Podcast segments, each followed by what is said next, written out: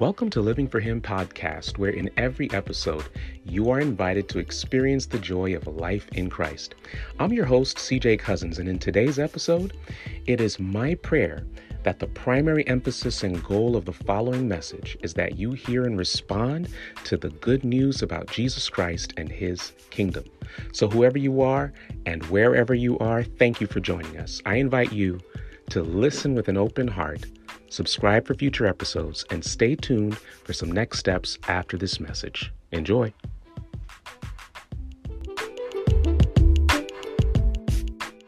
We need a word from you. Uh, we need a rhema word, as it says in Scripture. We need a word for right now in the time that we're living. And so I pray, God, that those that hear this word through your broken vessel will hear something that will change, transform, empower their lives. Let Jesus be seen and heard. In Jesus' name, let everyone say, Amen. Amen. Amen. I love theme parks. Right? When I was in elementary school, when I was in middle school, and the teacher stood up in front of the class and she said, We're going to Disney World or Universal Studios, I was excited. Okay? Then there was a time when I was with my youth group, and I heard the announcement that we were going to Busch Gardens. And I was, I, I, I was beside myself with excitement. Nearly lost it, right? Why? Because not only did I love theme parks, but I love theme parks with roller coasters. But then that same church did something. They announced again to, to CJ and the rest of us, they said, We're going to a new theme park in Orlando. This theme park was the Holy Land experience in Orlando, Florida. I don't know if any of you have been there or, or heard of it, but it's, it's really cool. It's like Disney. Only you have, instead of the, the mouse and so forth, you have Bible characters and all of your favorite Bible stories. And so the first thing, or the first person that I saw when I walked into the theme park was Matthew the tax collector sitting at a tax booth. And he begins to tell me about the life and the ministry of Jesus Christ and how he himself became a follower of Jesus Christ. So here's what I need you to do this morning. I need you to buckle your seatbelts. Because this same Matthew is going to take us on a roller coaster ride, spiritually speaking, from the 21st century to the first century and back. Is that all right? All right. All right so this was a time of, of deep spiritual, social, political, and religious darkness. Does it sound familiar to anybody this morning? And it's at this time that a light begins to dawn on the horizon of human history. Jesus is baptized and he is, he is anointed by the Holy Spirit. Then he is led into the wilderness. And while he's there in the wilderness, he gains victory on our behalf over the devil's temptations. Can somebody say amen? And he comes back from this time in the wilderness in the anointing and in the power of the Holy Spirit. And he begins to establish his kingdom as the Messiah. Now he begins his work down in Judea. I hope I can move around a little bit. He begins his work down in Judea. He begins it with the Jews. And, as he's doing his ministry down there, his kingdom was being established in a way that most people did not expect. And it wasn't long after he started his work in Judea that his cousin, John the Baptist, the one who had baptized him, got put in prison.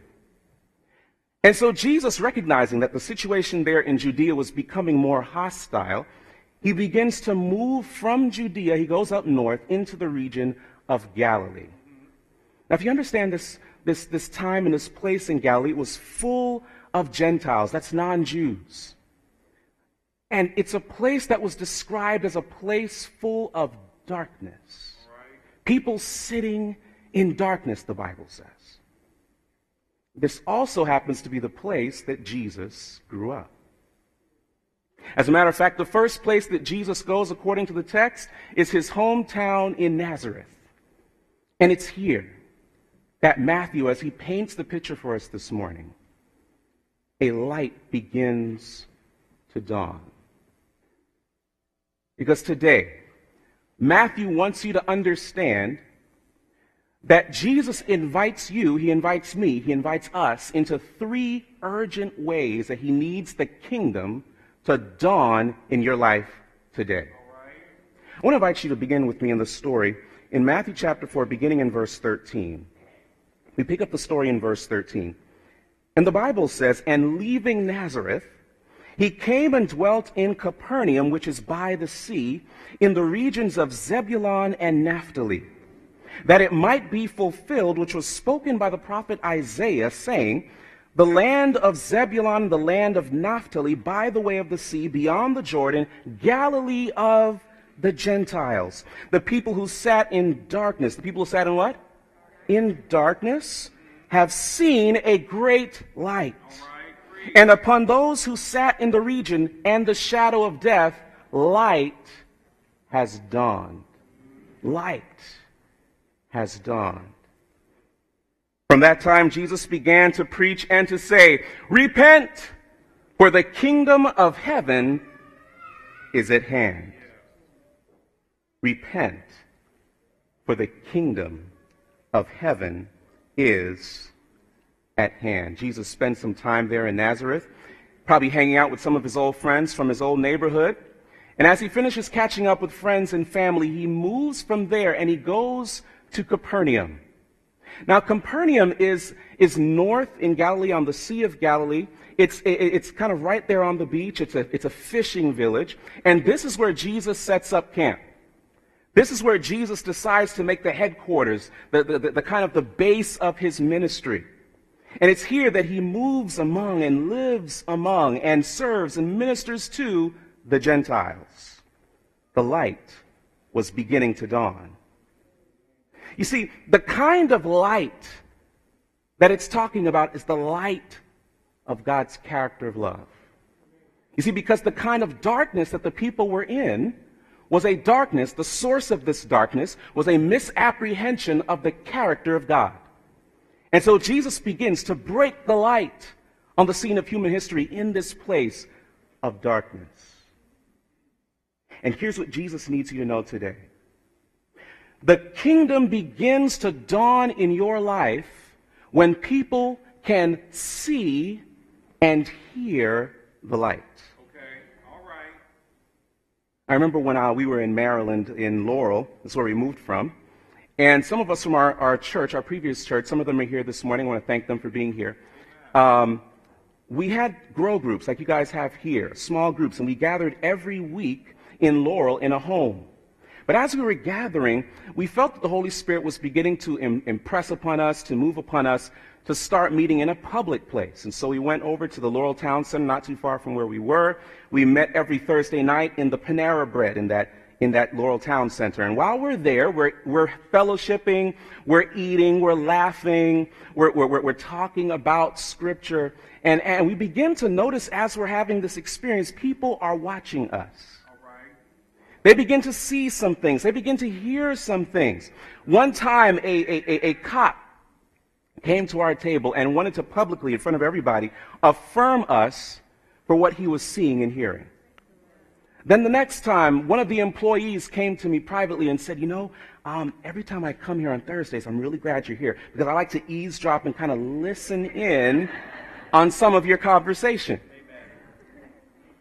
And then one night, a young lady came and she witnessed that we were about to pray to close and then we were going to kind of fellowship and leave. And she walks up to the table after we pray and she says, Is this like a club? Do you got to be like a member? How do I? And she joined the group. She's still a part of the group today. Why? Because she saw and she heard the light in us. You see, Matthew is painting the picture here that Jesus fulfills the messianic prophecy of Isaiah. That, that Jesus is the light that was to break out uh, among the Gentiles there in Galilee.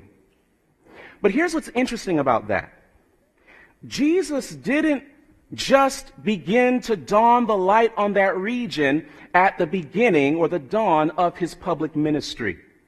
Yes, Jesus preached for three and a half years. But the light had begun to dawn for 30 years. Jesus had lived and was raised up in Galilee and lived among them for 30 years. They saw the light in how he lived. Amen? And so that's very instructive for us that Jesus spent the majority of his time on this earth living the gospel before he ever preached it. All right, all right, go You see, what, what, what, what, what that's telling us is, what that's telling us is, is that Jesus makes, it put, puts, puts importance on living and revealing the light. So that when he now begins to speak, it comes with authority. It comes with power because they've, they've seen it. So now they're hearing it. You see, the Gentiles didn't just need to see the light. They needed to hear it. Jesus picks up the, the same message that had been preached by, in the previous chapter, Matthew 3, by his cousin John the Baptist. Repent, for the kingdom of heaven is at hand. But Jesus, really interesting in Matthew, excuse me, in Mark chapter 1, verse 15, Mark kind of gives us uh, some insight into a new element that Jesus brought into that message. He adds to that message, the time is fulfilled. Believe the gospel. What is Jesus saying? See, he's announcing what time was fulfilled. Well, those of us Bible students from our faith community will understand. He's echoing, he's speaking of the fulfillment of Daniel chapter 9. See, the 70 week prophecy, the 69th week, the clock had just struck. 27, uh, uh, excuse me, let me get my math here correct. Yes, 27 AD. The time is fulfilled in my life, in my ministry, and ultimately in my subsequent death on the cross. The kingdom of God is here in me. The reign of God, the heavenly reign of God has now come present among us in Christ. The light has dawned. I love what John Ortberg says, commenting on this, this dawning of a movement that was taking place in the life and ministry of Jesus. See, when people heard this gospel message of the kingdom, they were to repent, that is to turn, right? They were to submit themselves to this victorious, good, loving king and join his movement. And as they began to do this, they began to experience what Jesus called, and this was the substance of his teachings and his parables, the kingdom of God. Listen to what John Ortberg says in his book, Who is this man? He says this A revolution was starting. A slow, quiet movement that began at the bottom of society and would undermine the pretensions of the Herods. That's King Herod. See, you got to understand that Jesus was launching a movement. He was announcing a kingdom in Herod's kingdom, in Rome's empire. This was provocative. This was penetrating. Now the light could be heard. You see, God needs the light of the love of God to be manifested in your life. It needs to be seen and it needs to be heard. And this can only come about by a daily relationship with Jesus Christ. Through prayer, through the Word of God, through the indwelling Holy Spirit. You're seeking the indwelling, the indwelling Holy Spirit so that the light of God can be illuminated in your life. As you do this, the Spirit of God begins to bring people into your relationship that are beginning to respond to the Jesus in you. You see, because some people kind of go, well, yeah, they just need to, they just need to see my life. I'm just going to live the life. That's what we often say. You see, but no, not if you're a follower of Jesus. You see, you can't just live the life. If you're following Jesus, you both have to reveal it in how you live, but you also have to say it. You have to say something. He gives you those opportunities. And so what happens when those people begin to respond? Jesus shows us how in verse 18. Jesus says, He says, uh, the Bible says, and Jesus, walking by the Sea of Galilee, saw two what? Two brothers, Simon, called Peter, and Andrew, his brother, casting a net into the sea, for they were fishermen. Then he said to them, Follow me, and I will make you what? fishers of men. They immediately left their nets and followed him. Going on from there, he saw two other brothers, James, the son of Zebedee, and John, his brother, in the boat with Zebedee, their father, mending their nets. He called them, and immediately they left their what? Their boat and their father and followed him. Jesus decides to go for a walk on the beach, on his beachfront home of Capernaum. You see, Jesus is doing something very intentional here.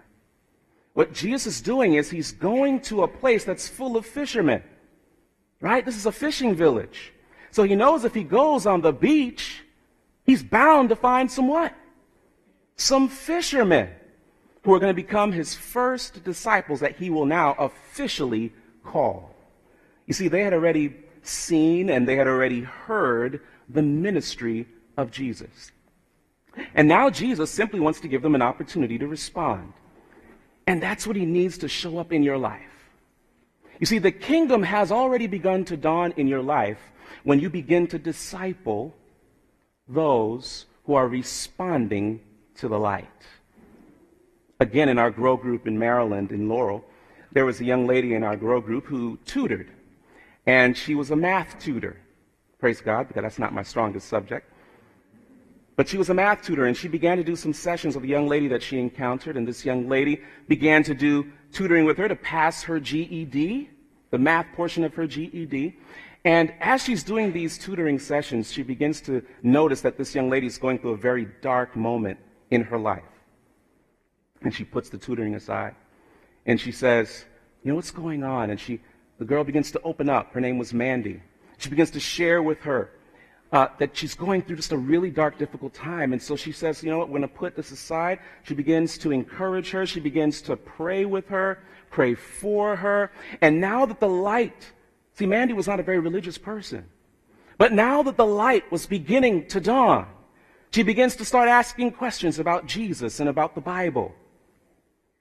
And so, therefore, because she's now responding to the light of God's love, this young lady from our grow group that tutors, she begins to now begin to take her under her wing. She begins to become like a spiritual mentor to her. She begins to come alongside her in life. And very naturally, it was easy for her to just invite her to be a part of our grow group. And so then our group now becomes a spiritual family for this young lady that's not very religious. And she can begin now to start to learn what it looks like in real time with other followers of Jesus that are also growing, what it looks like to be a follower of Jesus.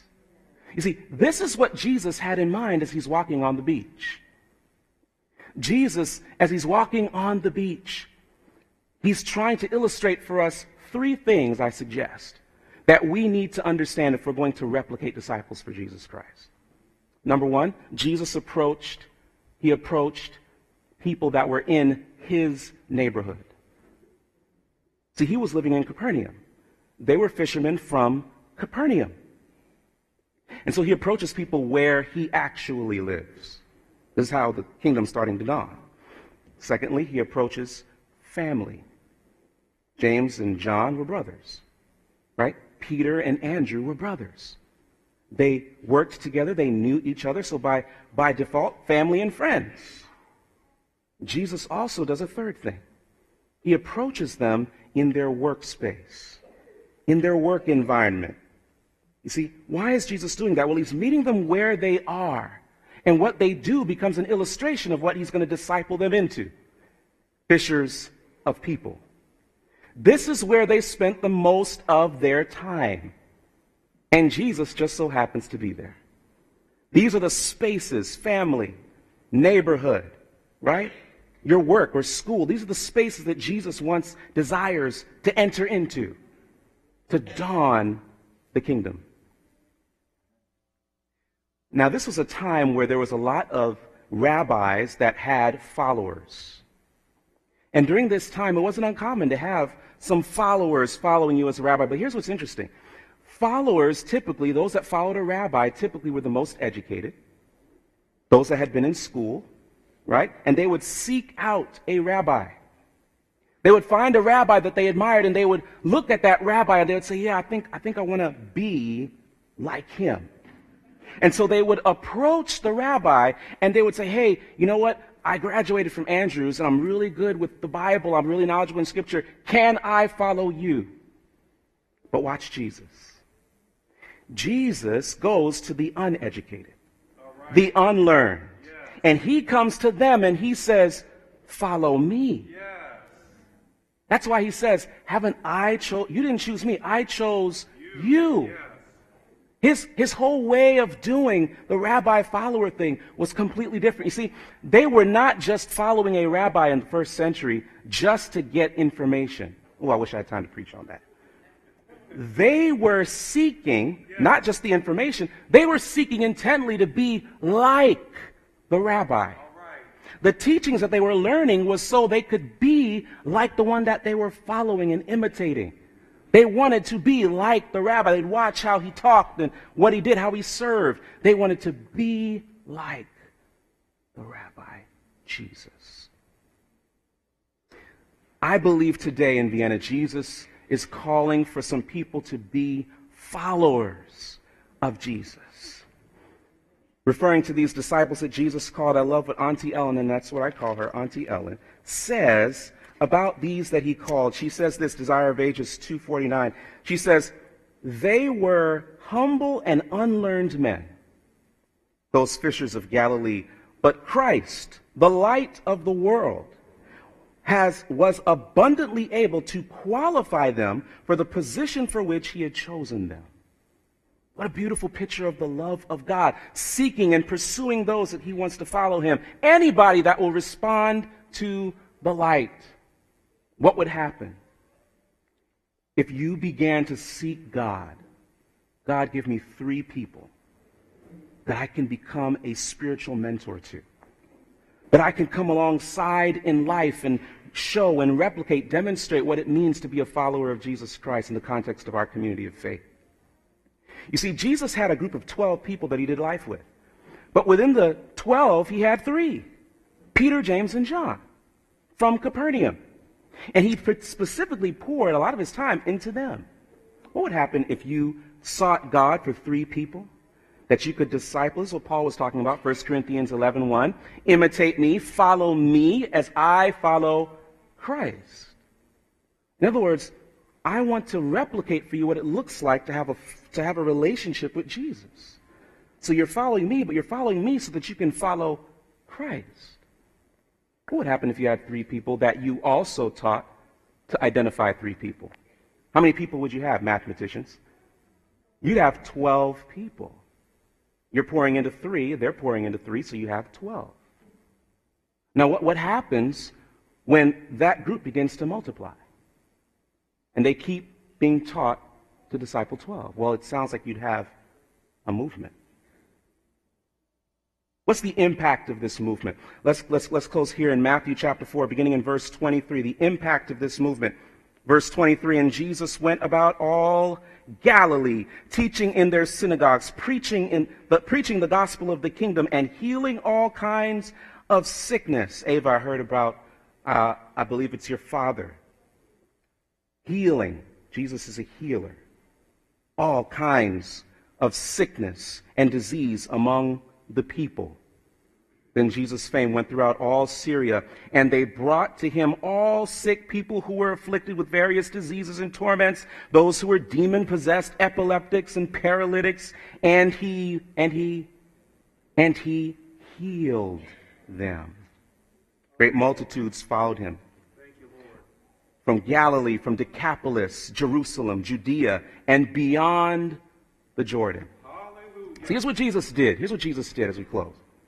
Jesus took those people that he was discipling, he brought them along with him, and he continued to preach and to teach in a circuit all around Galilee, in their synagogues, in their places of worship and gathering.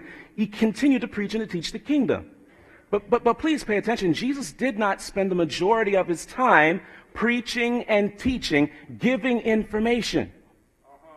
Jesus spent the majority of his time making people whole, restoring lives, meeting needs. And he took the disciples along with him so they could watch him do it. This is what Jesus spent the majority of his time doing. Why? Because Jesus needs you to understand today that if you are going to see the dawning of the kingdom in your life, you need to take those that are responding to the light, those that you're discipling, and you need to become like Jesus, a healing influence in the community. This is what it means to be a follower of Jesus. This is what he did.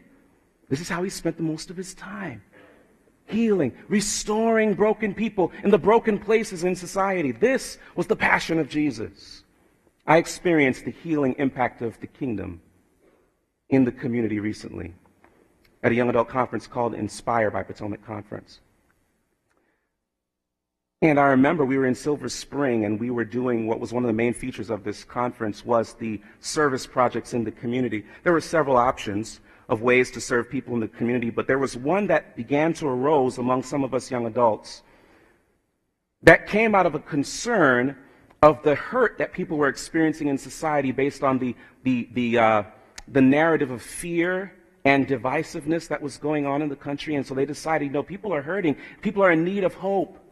And so they said, let's start, let's start an initiative they called Hope Viral. And they said, why don't we, why don't we get some free food? Give out free food right there on this busy intersection. There's a movie theater, there's a skating ring right there in downtown Silver Spring. Why don't we, why don't we get some free food? Give out free, just, just give free hugs to people, affirming their humanity. And why don't we, why don't we offer prayer for them?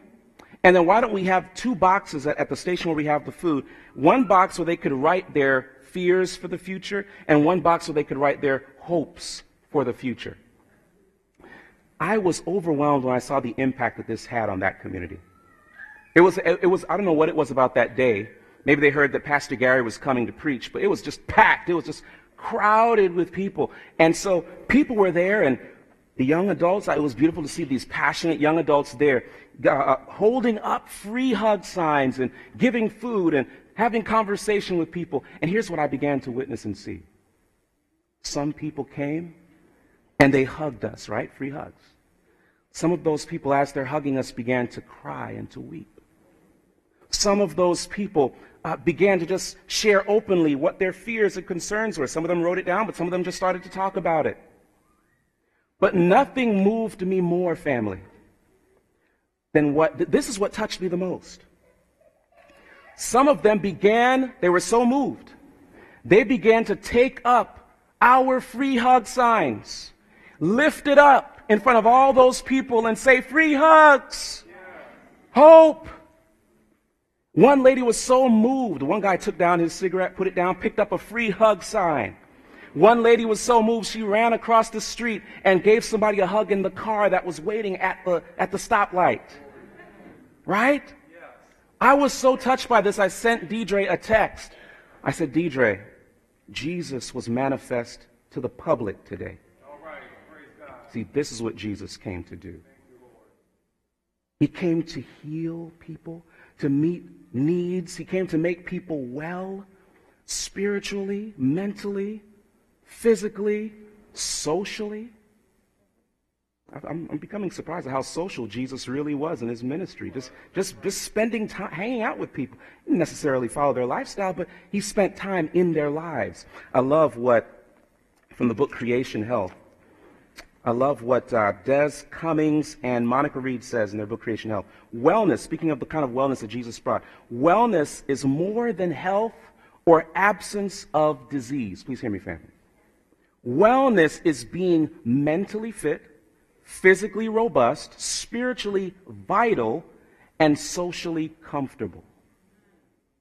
This is what Jesus brought to the people sitting in darkness. Now, do you think that there's some people in this community that can, that can use that kind of healing influence? Do you think that there are people right now in this world that would love, that would be moved, that would pick up their free hug sign with this type of healing influence in the world?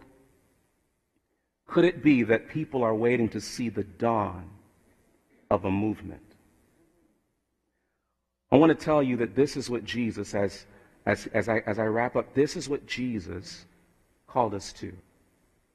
This is what gets me up in the morning. This is what moves my heart. And this is what I believe I have the privilege of sharing with you. Is to be like the rabbi. You see, over 2,000 years ago, what Jesus started, the kingdom that he started, was a disciple making movement that brings healing to the world. When he says, the kingdom of heaven is at hand, the reign of God, he's speaking of a disciple making movement to bring healing to the world. That's who we are.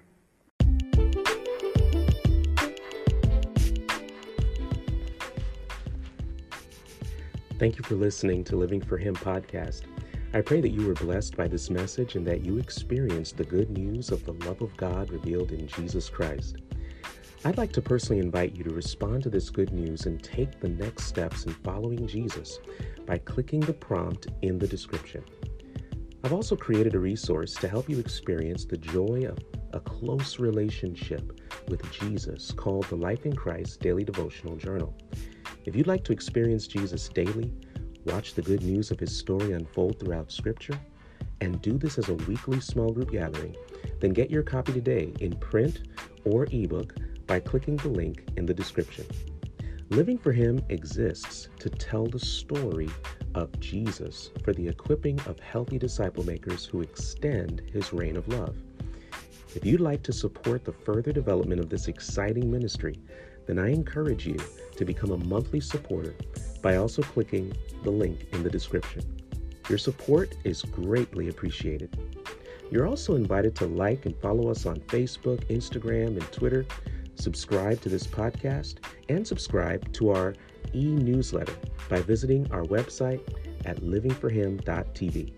Lastly, we kindly ask that you write us a review on Apple Podcasts, Spotify, or any other podcast platform you're listening to us on, and share this podcast with your friends. I look forward to meeting you here again in our next episode, where our desire is that you experience the joy of life in Christ. Once again, I'm CJ Cousins, and I'm living for Him.